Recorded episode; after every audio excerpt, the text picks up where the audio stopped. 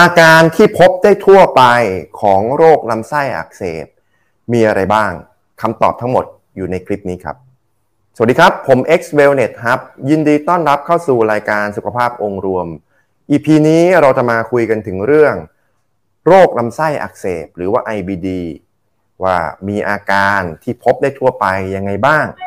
หลายท่านสงสัยนะครับ หรืออาจจะไม่แน่ใจว่าตัวเอง กำลังเป็นโรคลำไส้อักเสบอยู่หรือเปล่า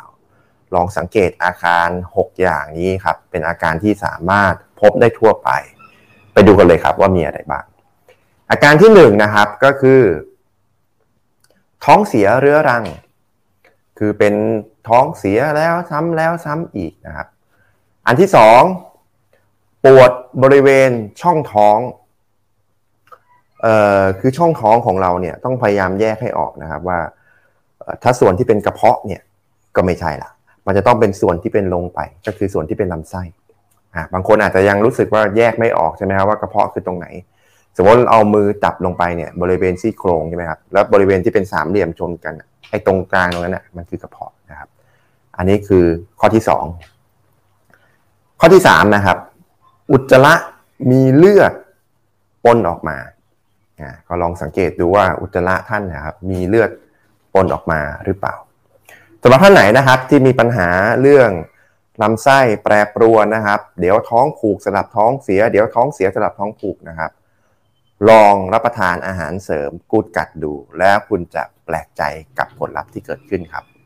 อะมาดูกันต่อเลย ข้อที่4นะครับ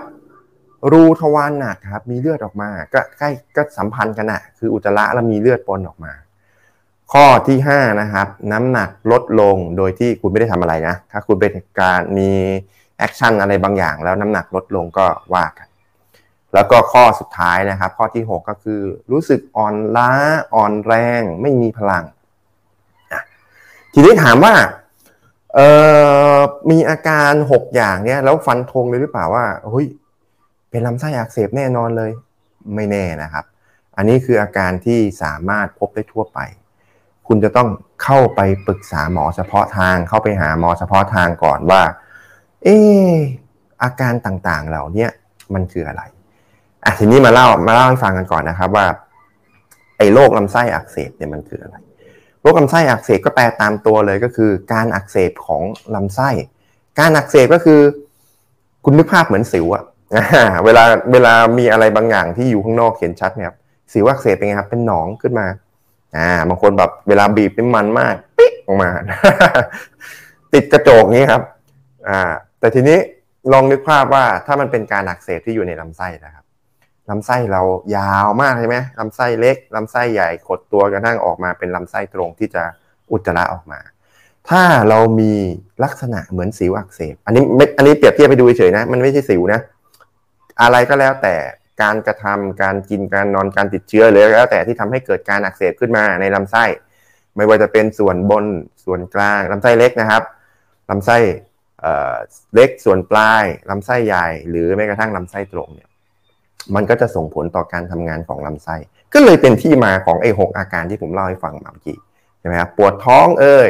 พอมันมีอาการอักเสบปุ๊บการที่ทำงานของลำไส้ใหญ่ ก็ลำบากก็ท้องเสียใช่ไหมครับ มีอุจจาระบนออกมา รูทวารเจ็บนะครับ น้ำหนักลดลงอ่อนล้าอ่อนแรงเห็นไหมฮะแต่สุดท้ายแล้วมันไม่แน่ เวลาคุณก็ไปหาหมอเนี่ยสิ่งที่หมอเขาจะทำเนี่ยนะครับโดยทั่วไปนะ ประมาณนี้คร่าวๆนะครับ ก็คือแน่ๆละอย่างแรกเขาก็ต้องซักถามอาการคุณก็ต้องไปเล่าเรื่องพวกนี้ให้เขาฟังว่าคุณเจออะไรมาบ้างในช่วงเเท่าไหร่เท่าไหร่เท่าไหร่จุดเปลี่ยนคืออะไรนะครับ และเขาอาจจะมีการเจาะเลือด พื่อดูค่าการอักเสบนะครับ